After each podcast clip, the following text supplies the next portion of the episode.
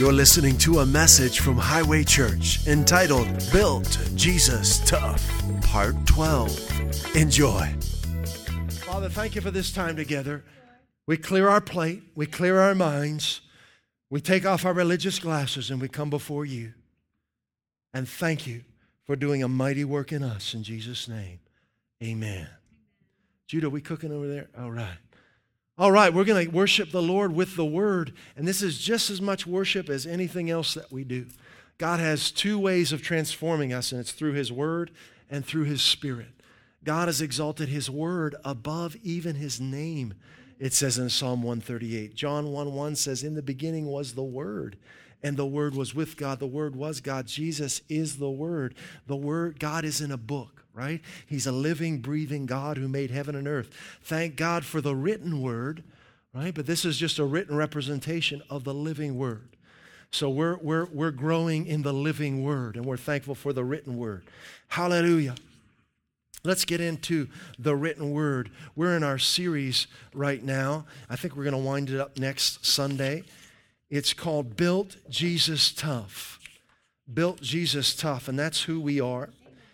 God is making us stronger. We're stronger now than we were this morning when we got here. We're stronger this Sunday than we were last Sunday. And we thank God for that.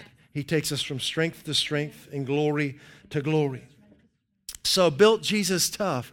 A life built on the promises of God is a life built Jesus tough. And there are only two steps to becoming Jesus tough.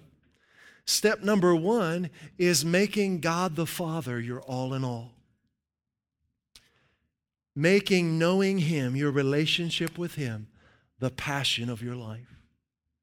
That's step number one. And step number two, we had a memory scripture for that. and That was Philippians 3.10 in the Amplified. And step number two was build your life on His promises. God's promises reveal to us His will. And when you become a student of the promises of God, you see that it's His will for us to be whole spirit, soul, and body. God's revealed that to us through His promises. And when we were talking about the soul uh, a few weeks ago, um, about four weeks ago, I think it was now, we learned that it's God's uh, will for our soul to be whole. And we had a memory scripture from that Philippians 4, verse 4, and verse 8. Does anyone want to try the memory scripture this morning? You will get a prize if you can say the memory scripture. Philippians 4, verse 4, and then verse 8. Anyone at all? Donna, you going to go for it? That's good. We'll settle for the NIV. That's all right.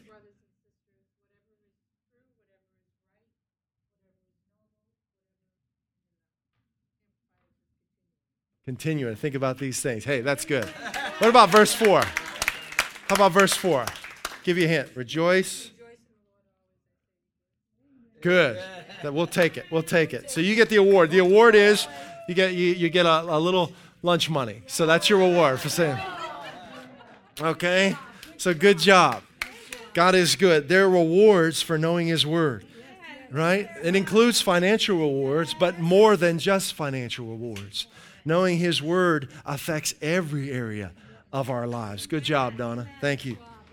Awesome. Yeah. So that was a verse we had for our soul. We speak to our soul. We tell our soul to rejoice. We have a, a, eight criteria that our that our thoughts have to line up with, right? If they don't meet that criteria, they're not allowed in our mind. Hallelujah. And then we got into the body, and we're talking about God's will for our body. I think we're going to wind that up today and move into provision, God's provision for our life next Sunday. But the clearest place in the Bible to see God's will concerning your physical body is in the ministry of Jesus. Jesus is the will of God. Jesus never went contrary to his Father. Jesus never disagreed with his Father, right? So the clearest place to see in the Bible the will of God concerning your bodies in the ministry of Jesus. So at Highway Church, we exalt Jesus. He is the way, the truth, and the life. We have made Jesus the captain of our attention.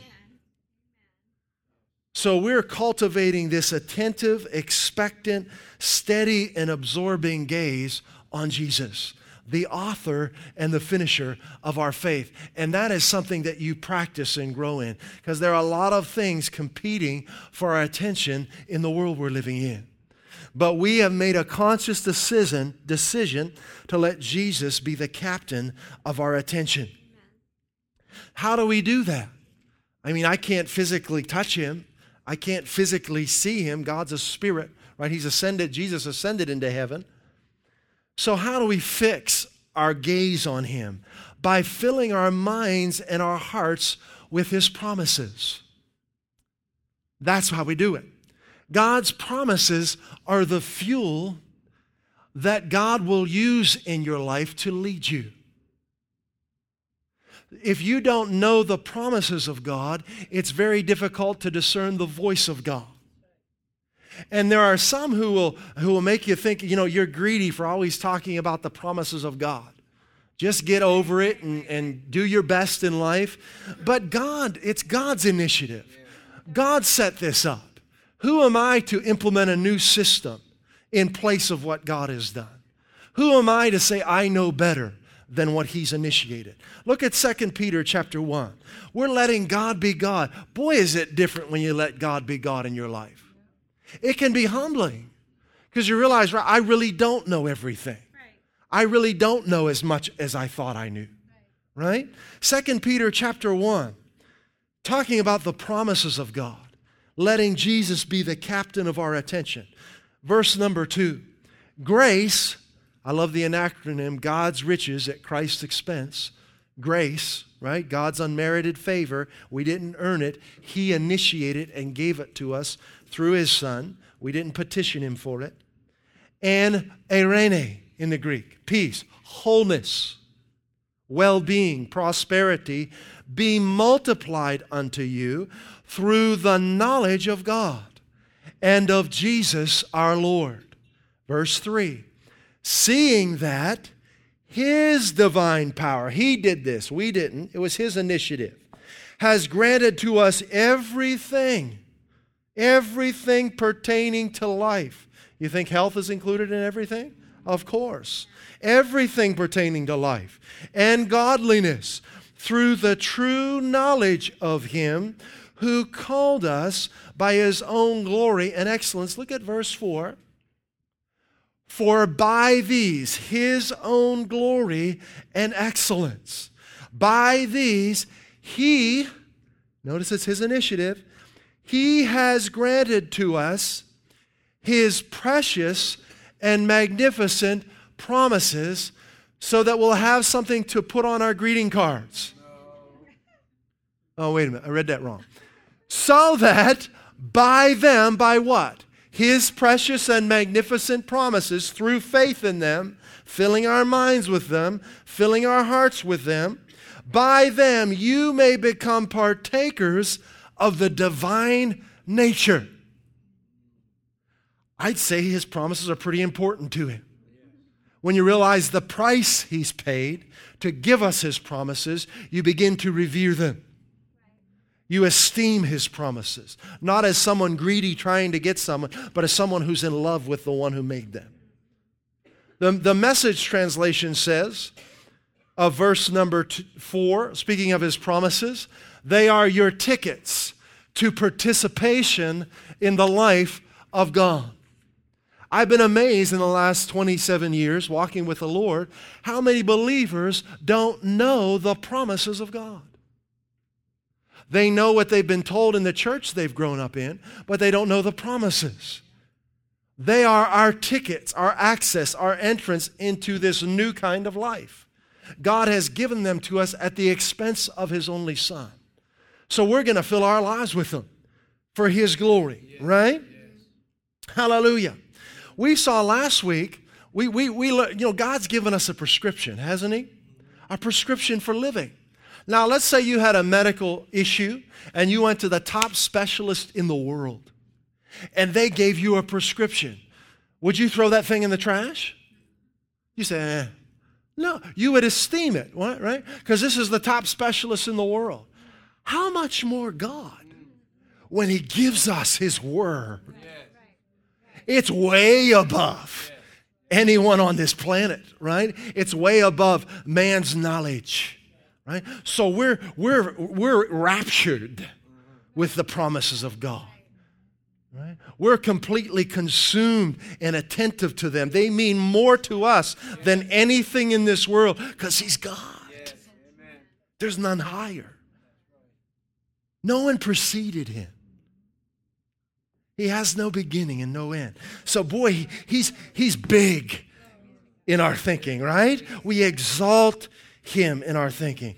So he's given us a prescription. You remember last week? This prescription for experiencing him, for, for experiencing and participating in his nature, is in Romans 10 9 and 10. Speak his promises with your mouth and believe them in, their heart, in your heart. That's a prescription from God to speak His word with your mouth and believe it in your heart. Hallelujah. All right, we're going to get into some amazing stuff today. Now, don't stick those religious glasses back on. You'll miss it, all right? Just keep them off, all right? There's a receptacle in the back there. You can put them in. The, the circle file, the circular file, right? The trash can. All right. So we're going to look at this prescription a little deeper, and we're going to say some things that might shock you. But it's all right, it's true anyway. All right, it's good. You know, I, have shared, if you're new here, I've talked about God kind of, I'm a good example of the foolish things to confound the wise. You know, God taking the foolish things and confounding the wise.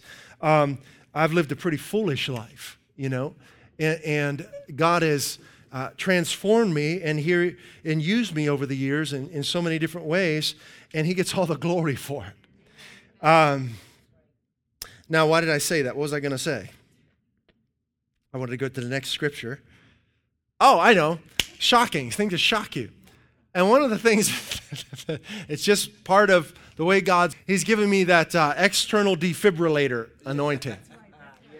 You know, that clear, you know. And it's shocking, but boy, it, it brings you back. So there are things that, that I will say that you may not hear in a lot of places but we endeavor to show you they're from the scriptures. That, that if, you're, if you need a resuscitation, if you need a, a wake up to come back and to get into the life God has for you, that His Word will resuscitate you. All right? All right, let's look at, let's go deeper. Proverbs 18 21, God's prescription. I'd say God's the top physician, wouldn't you? Isn't that what He said to His people? I am Jehovah Rophe. I am the Lord, your physician. We esteem him. He is the expert of experts. Proverbs 18 20, 21. This is from the scriptures. Didn't write this. It's in there long before I ever was born. Death and life are in the power of the tongue. Didn't know that when I grew up.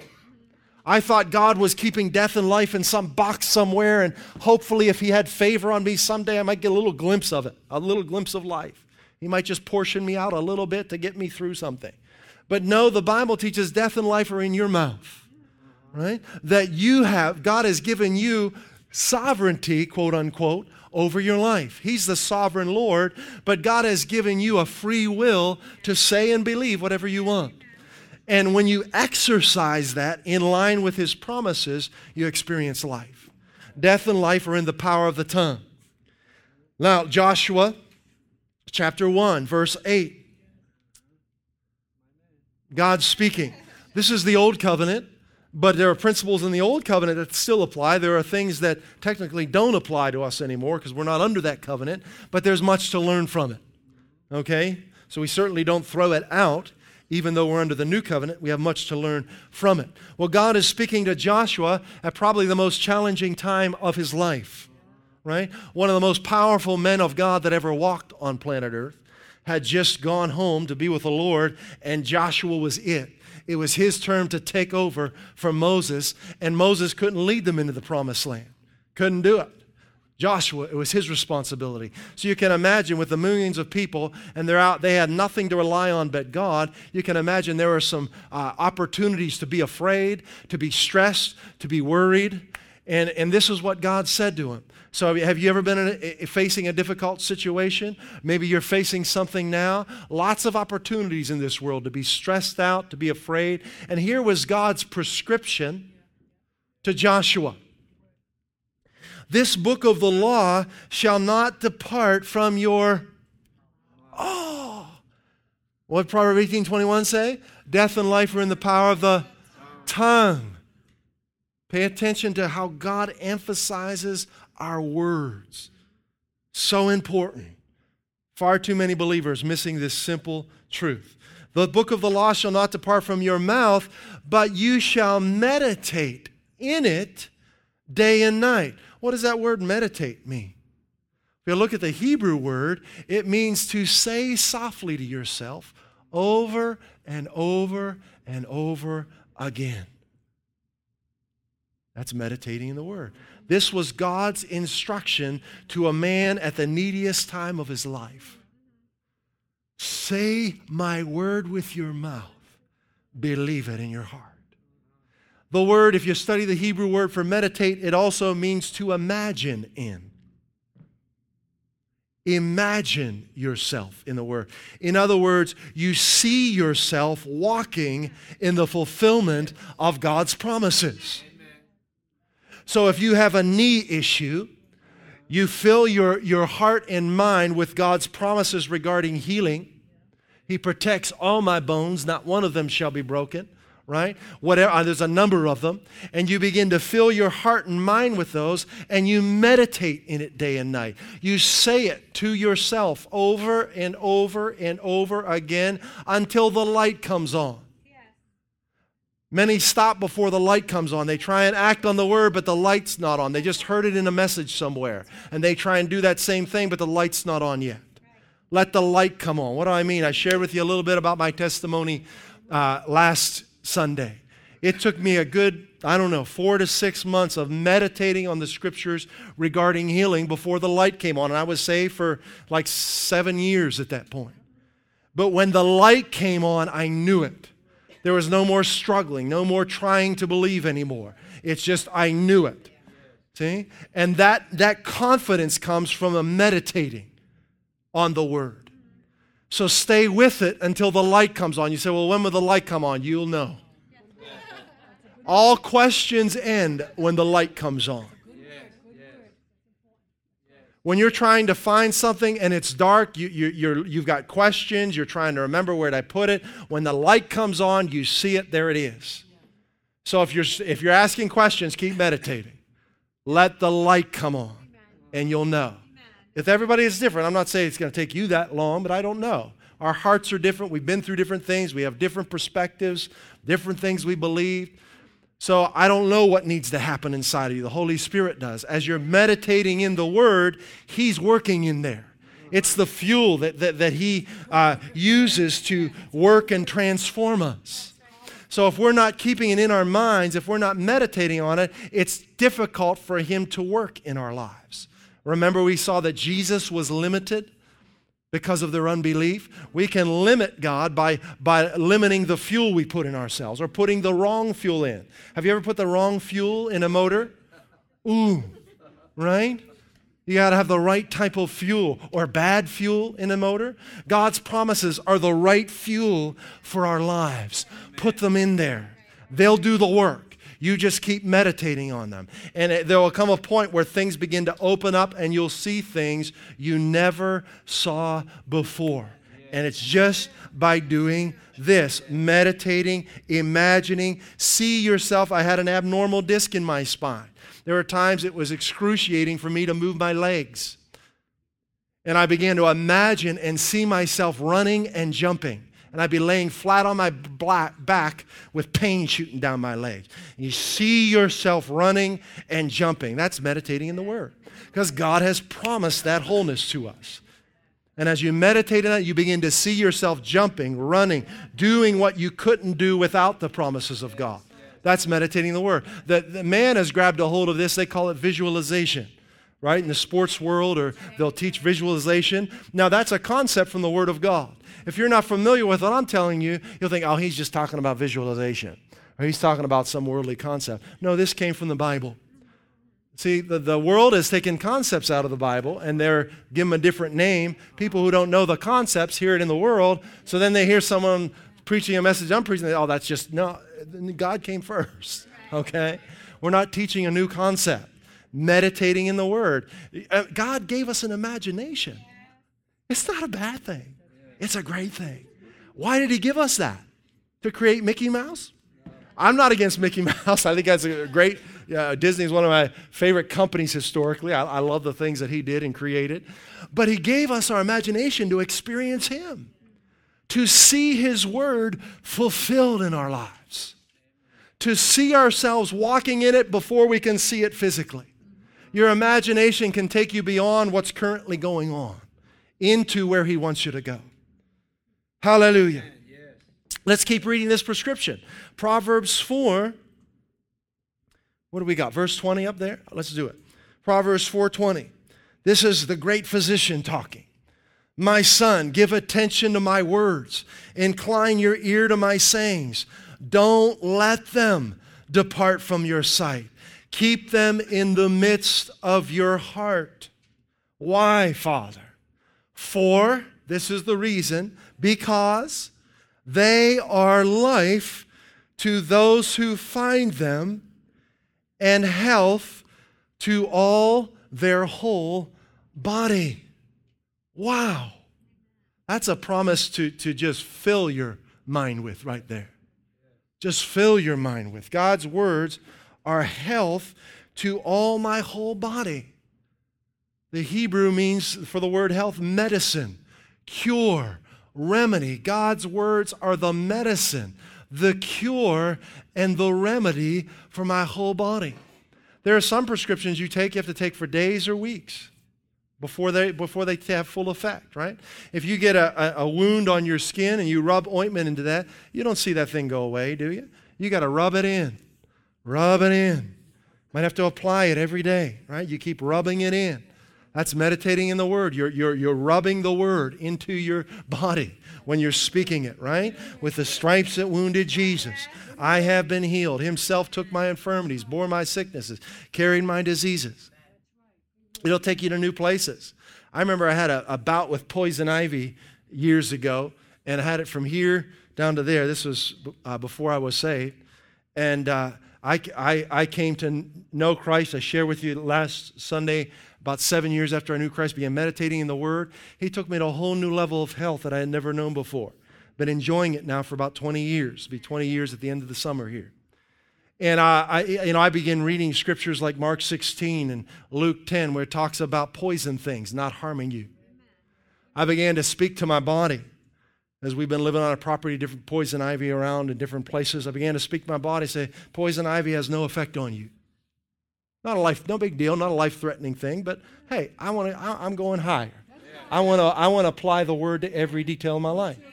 So it was uh, two weeks ago.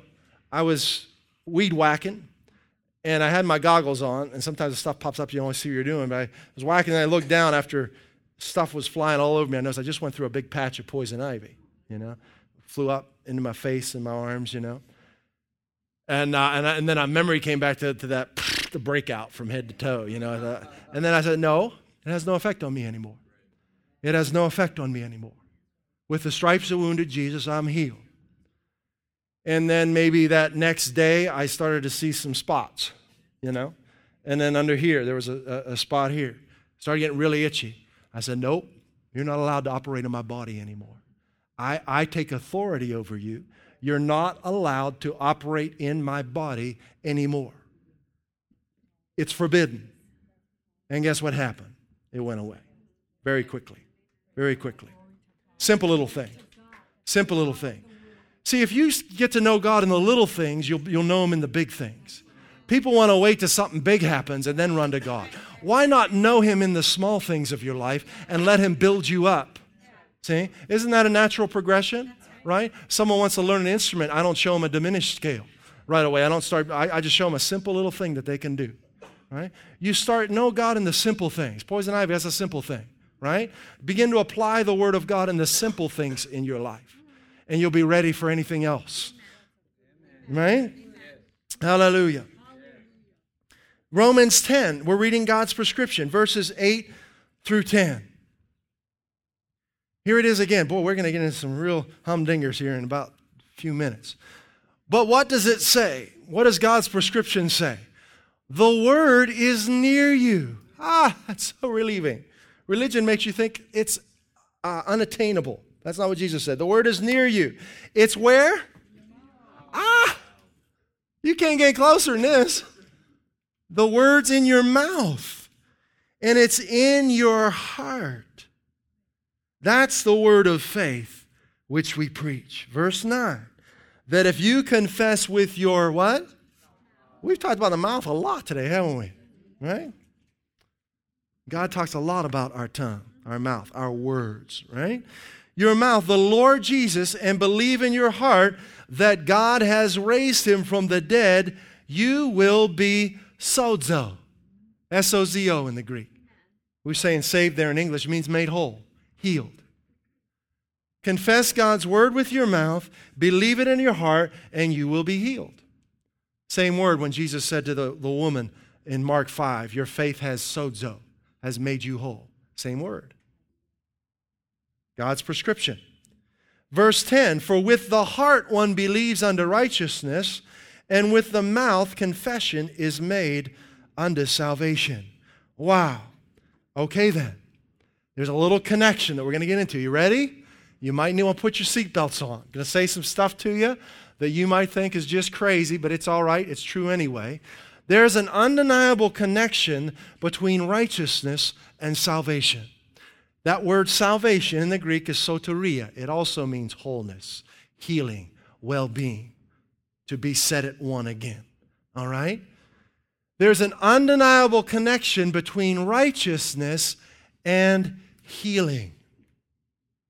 And we're going to get into this between righteousness and healing. This is so important because as you begin to learn to meditate in the Word of God, begin to speak the Word of God over your body, believe it in your heart, we, the fallen nature has a tendency to go back under the law of sin and death. That's where religion came from. Man's attempt to try and appease God. You see it all over the globe. That's religion. That's not what we have. That's the law of sin and death. See, we all know by, by default that we've all missed it. We've all fallen short of the glory of God. So we're, we're trying to atone for that in some way, maybe giving a lot of money to charity, doing good deeds, something. But we can't atone for that. So the law of sin and death states very simply if you sin, you die. About as simple as we can make it, right? Law of sin and death. But there's a different law in operation now Amen. that we're under. Yes. And we're going to take a look at that, all right? It's in Romans chapter 8. But before we go there, let me just share this with you a little bit. So, if you start to fall back under this law of sin and death, it's a law of performance. And Satan will make you think you can't have or this can't happen in your life because you haven't done enough right things. So, religion will say, stop sinning and you'll be right you'll be righteous. Just stop sinning. Jesus didn't say that. See, religion emphasizes what you do. If you can just do enough right things, you'll be righteous. That's impossible. That's, that's bringing a, a whole, a, a real low standard of righteousness down. Because the standard for righteousness is God Himself. I can't be God. I can't be perfect in myself. I can't do what He's done. If you've missed it once, you've missed it all. See?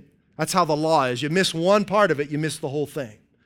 So if I do 100 things right today, I'm no better than I, if I did 100 things wrong in terms of my standing with God.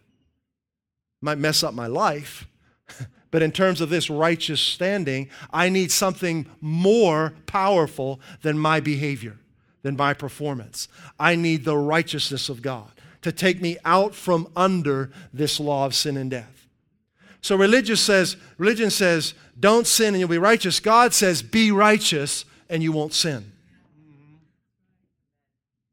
Religion focuses on doing, God focuses on being. That's why He is I am, not I do. Too many Christians living I do instead of I am. I am a new creation in Christ Jesus.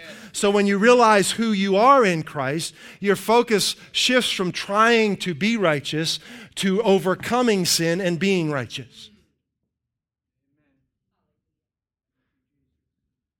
Stay in God's grace and truth. It's the abundance of His grace and the gift of his righteousness. Look at John chapter 1 verse 17. You don't want to get into your own efforts. It's not faith in our performance that causes us to receive from God. It's faith in Christ's performance. It's not faith in what we've done, it's faith in what he's done. So when he said to the woman in Mark 5, he said, Your faith has made you whole, he didn't mean her faith in herself or her faith in other people. He meant her, your faith in me. You see that? Be aware of that as you're going on with the Lord. It's not hard to shift from faith in Him to faith in yourself. And the devil will really have a field day with you and try and get your faith shifted from Him to faith in what you've done. And that doesn't work. It's faith in Him that works, okay? So John 1:17 says for the law was given by Moses, good old Mo, right? But grace and truth came by Jesus Christ. Pay attention that truth is paired with grace, not with the law. Religion tries to stick truth with the law. Do you know all the law could do was, was cause us to see that we were sinners? Our desperate need for a Savior. That's all the law could do. But the frustrating thing about it, it couldn't set us free from sin. It couldn't heal us. It couldn't deliver us. It just showed us our need for a Savior and a healer. But Jesus came and He brought with Him grace and truth. And it's those two together that set us free. All right? Grace and truth. Now let's look at Romans chapter 8, verse 1. Therefore, there is now, because Jesus brought grace and truth, there is now no condemnation for those who are in Christ Jesus. Why? For the law of the Spirit of life, this is the new law in operation now. Which one are you under? The law of sin and death or the law of spirit of life in Christ? For the law of the Spirit of life in Christ Jesus has set you free from the law of sin and death. Well, we know what the law of sin and death is, right? You sin, you die. All of us deserve death right? In our own merits. We've all fallen short. What's the law of the Spirit of life? That we deserve life now because of what Jesus did. That our righteousness is from Him. It's from Him. That His sacrifice is infinitely greater than every sin man has ever committed rolled into one.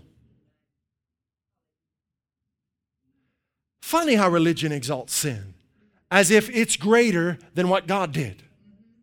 No, we exalt Christ. It's infinitely greater.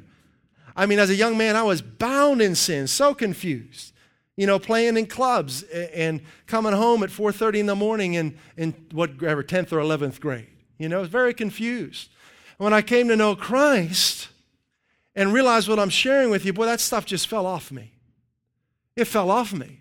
Stuff that I was bound in had no hold on me, not because I was trying to stop, because I, because I was putting my, fixing my gaze on him and realized that's not who I was anymore. You remember the phrase that, that we say a lot here? We're not sinners saved by grace. That's one of those clear. we were sinners, but now we're saved by grace. Now we're the righteousness of God in Christ. I mean, that's like thrown in prison in, in Religiousville for saying something like that, right? That's straight to jail. But it's the Bible. We were sinners, but now we're saved by grace. Now we're God's sons and daughters. He doesn't have any sinners in his family.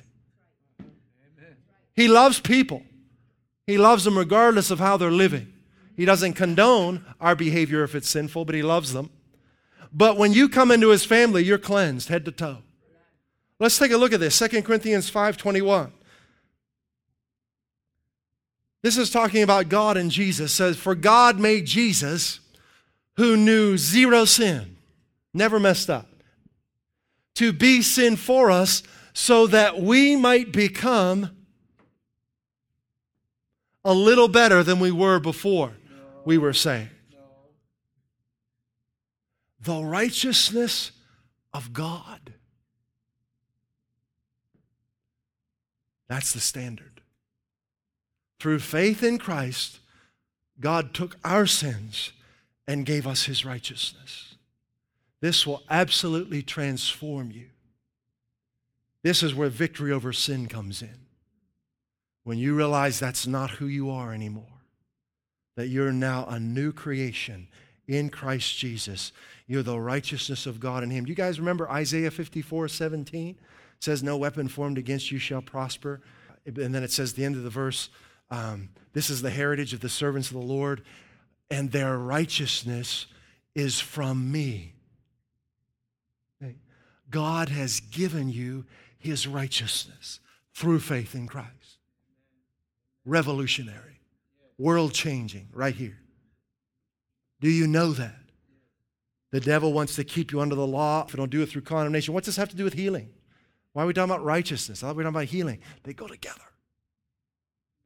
When you know you're righteous, faith will begin to operate in your life. Not because of you, because of Him. The effect of righteousness, of the realization of the righteousness you've been given, is healing. I know, I know, it sounds crazy. You ready? Isaiah 32, verse 17, from the fifth gospel. There's so much Jesus in Isaiah, it's amazing. This is prophetic now.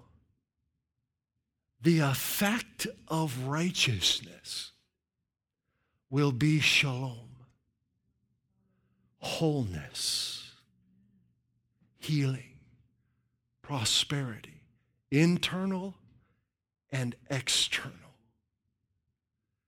And the result of righteousness will be quietness, tranquility, and confident trust forever. Wow. There is an undeniable connection when you begin to study the promises of God between righteousness and health. Let's go deeper. Before we leave this, see that word effect?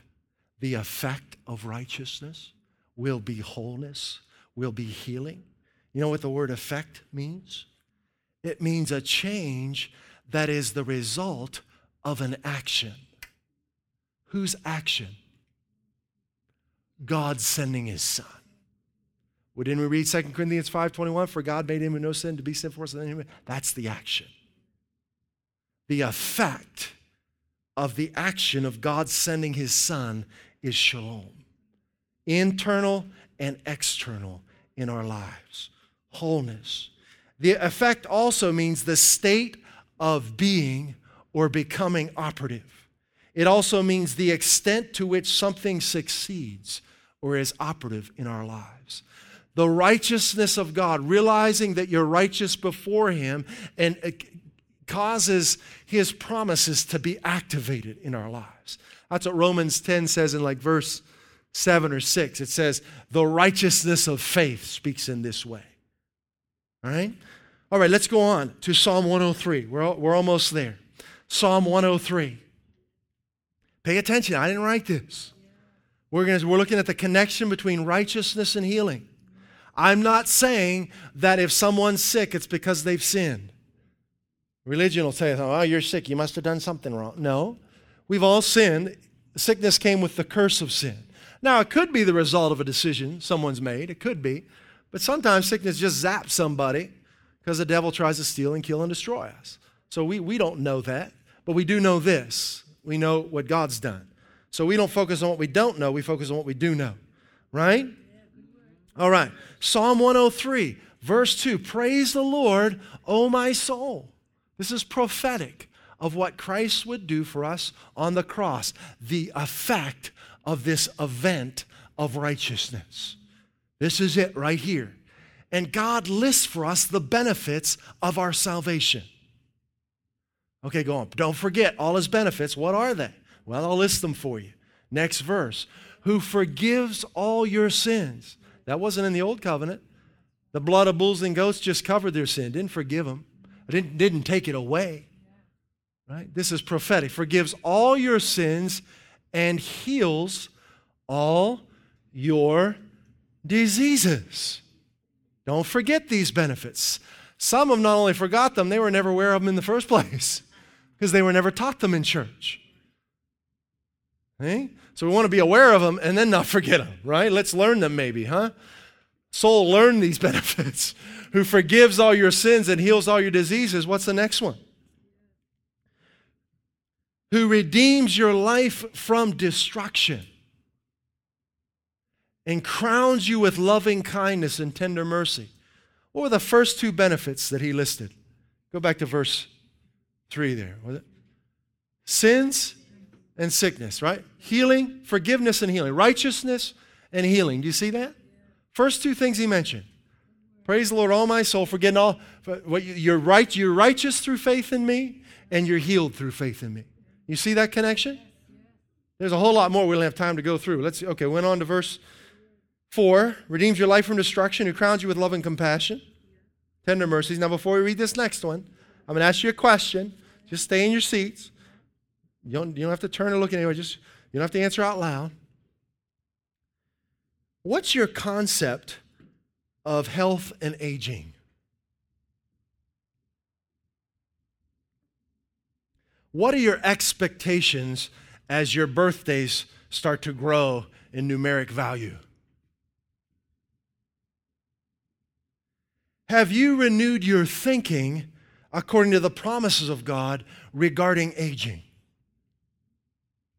What so many do in all areas of life is they base their thinking on what they've seen in their lives. Based on mom and dad and grandma and grandpa and cousin so and so, or based on what I've been through, you'll find the promises of God go way beyond anything we've ever seen. Why am I talking about aging? Because we haven't read the next verse yet. Verse 5, talking about righteousness and healing. Who satisfies your desires with good things, I didn't write this, so that your youth is renewed like the eagles. Okay, here we go. You can throw stones if you want to. Righteousness includes the renewal of your youth. Sorry, it's the Bible.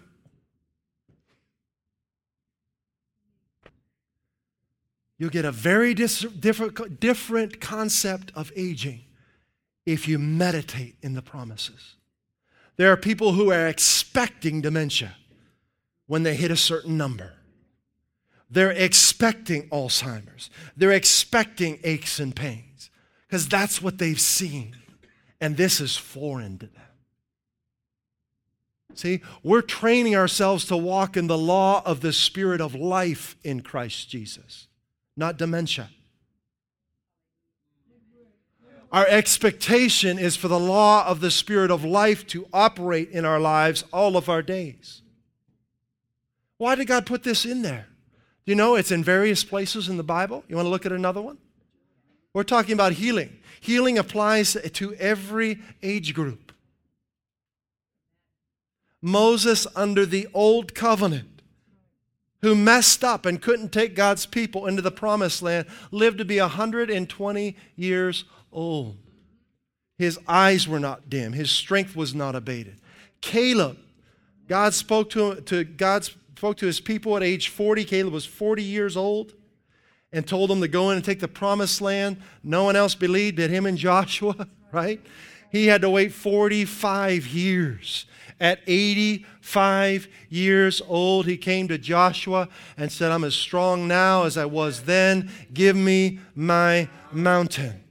85 years old, he led his people into war and, and took what belonged to him.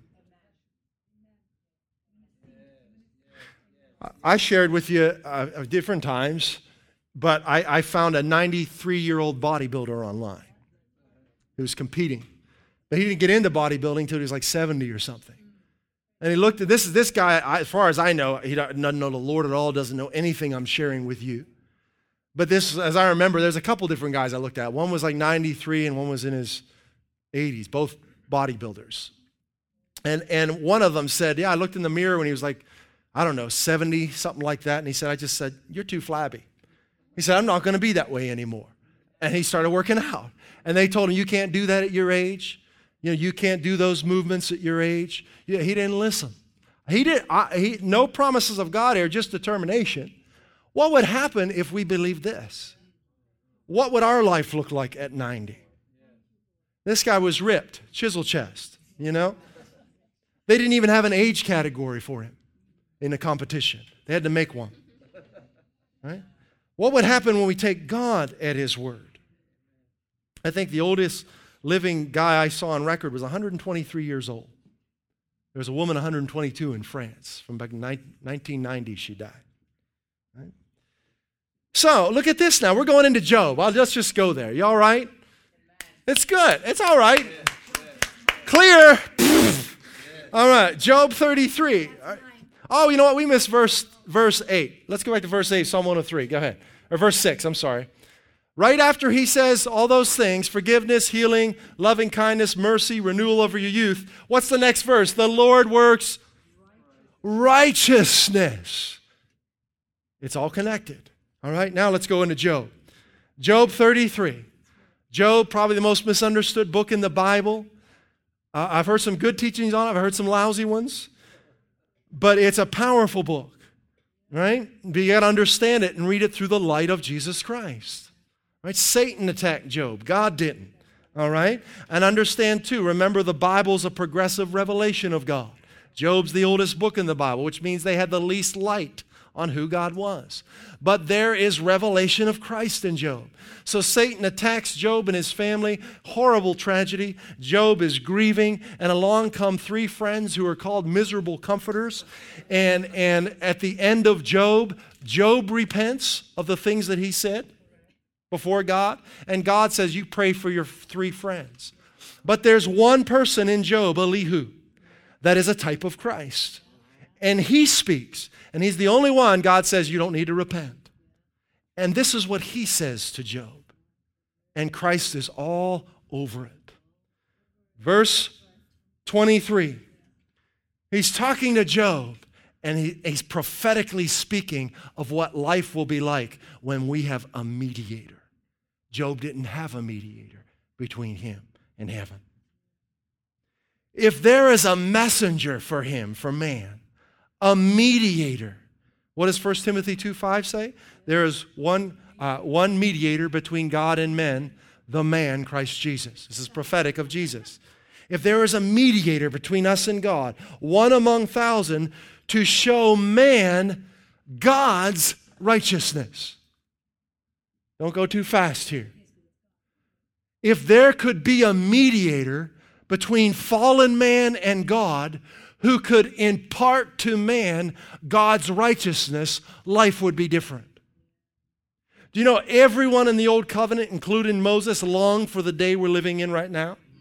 When there would be a mediator between us and God that would impart to us his righteousness? that we could become the temples of the Holy Spirit? If there would be such a one. Let's read the next verse. Then God is gracious to him and says, Deliver him from going down to the pit. Another translation, destruction. Remember Psalm 103 delivers us from destruction? Prophetic, what Jesus did. Jesus went to the pit, right? Why would he do this? Deliver him from destruction. I have found a ransom. Has God found a ransom for you? I don't know. I guess it depends on how many mistakes you've made. No. He found a ransom for us. Who is his ransom? Jesus is our ransom. Life is different now because we have a ransom. God sent his son to be our ransom and take us out from the law of sin and death and bring us into the law of the spirit of life in Christ Jesus. He's imparted his righteousness to us. The King James says it this way.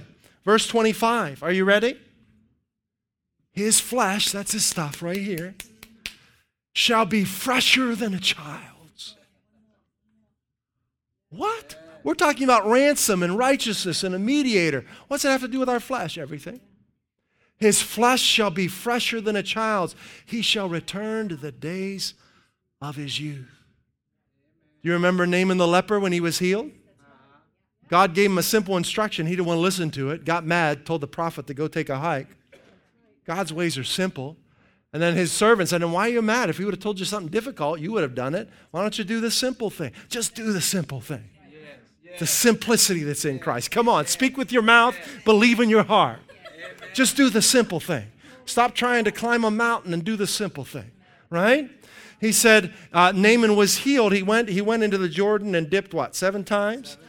And it says his flesh, fresh like a child's, fresher than a child's. That's a confession to speak over your flesh right now. The message says it this way Before you know it, you're healed. The very picture of health. The New Living Translation says, Then his body will become as healthy as a child's, firm and youthful again. I remember uh, in each decade of my life, I'd hear people talking about their age and the pains. And, and as I would go to different decades, there'd be more people younger than me, right? And I remember they said, at this so and so, it's going to be like this. I didn't listen to any of that. Any of that. Who told people that at 30 something, 40 something, 50 something, this is going to happen to your body? And why do you believe that? As if God didn't have the foresight to design a body that could last our time on earth. Glory to God. Firm and youthful again. Verse 26. He shall pray unto God, and he will be favorable unto him, and he shall see his face with joy. In his presence is fullness of joy. For God will render unto man his righteousness. It changed everything. We're, we're clean before God now. There's nothing between us and the Father. We can come before His throne day or night with boldness, without shame. He's rendered unto man His righteousness. God will render unto man the righteousness of God. That's what 2 Corinthians 5.21 says. Now we understand 1 Peter 2.24. Let's put it up there.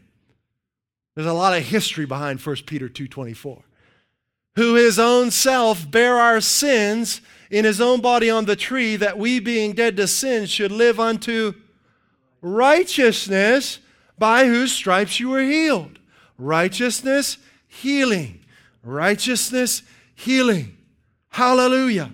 All right, last scripture and we're all done. Are you ready? Last scripture. We see this in the ministry of Jesus. Boy, do we see this. Luke chapter 5. Hallelujah. Verse 18. And behold, men brought in a bed a man which was taken with a palsy, and they sought means to bring him in and lay him before him. Why were they there? They wanted their friend to be healed, right? They didn't want Jesus' autograph, they wanted their friend to be healed.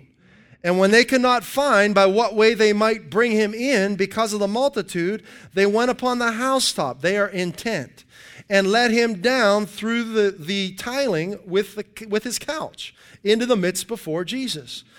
Okay, verse 20. And when Jesus saw their faith, who was their faith in? Jesus, not themselves. Jesus. He said unto a man, Oh, your sins are forgiven. Wait, Jesus, they're not there for that. They brought him to you for healing. Why are you talking about sins? Because they're connected. Your sins are forgiven. And the scribes and the Pharisees began to reason, saying, Who is this which spreadeth blasphemies? Who can forgive sins but God alone? But when Jesus perceived their thoughts, he answered and said to them, What reason you in your hearts?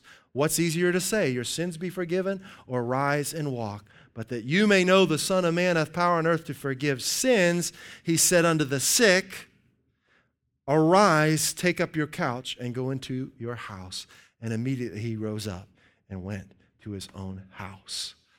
Righteousness and healing. Okay? We're going to end in this way. We're going to speak the word of God together, all right, to help you grow and in this practice, all right?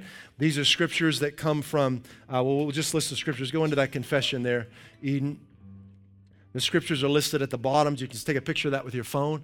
You can look up the scriptures later. But this is meditating in the Word. We're going to speak the Word of God with our mouths. We're going to believe it in our heart. All right? So let's speak the Word of God. Are you ready? You're saying this to yourself, all right? To your body. I am the righteousness of God in Christ, forgiven of all my sins, cleansed once forever. That's from Hebrews 10:2. There is no condemnation for me. The law of the Spirit of life in Christ Jesus has set me free from the law of sin and death forever. Next one. Soul, hear me. Body, hear me. He has forgiven you all your sins. He has healed all your diseases. He has redeemed you from destruction. Let's say it again. Soul, hear me. Body, hear me. He has forgiven all your sins. He has healed all your diseases. He has redeemed you from destruction. He has crowned you with love and compassion. He satisfies your desires with good things. Your youth is renewed like the eagles. Next one. Got one more, E, right? Your flesh is fresher than a child's. You're the very picture of health. By Jesus' stripes, you are healed. Let's say it again. Your flesh is fresher than a child's. You're the very picture of health. By Jesus' stripes, you are healed. I am strong in the Lord and in his mighty power. I am the righteousness of God in Christ. The Lord is the strength of my soul. The Lord is the strength of my body. The Lord is the strength of my life. Amen. That's meditating in the Word.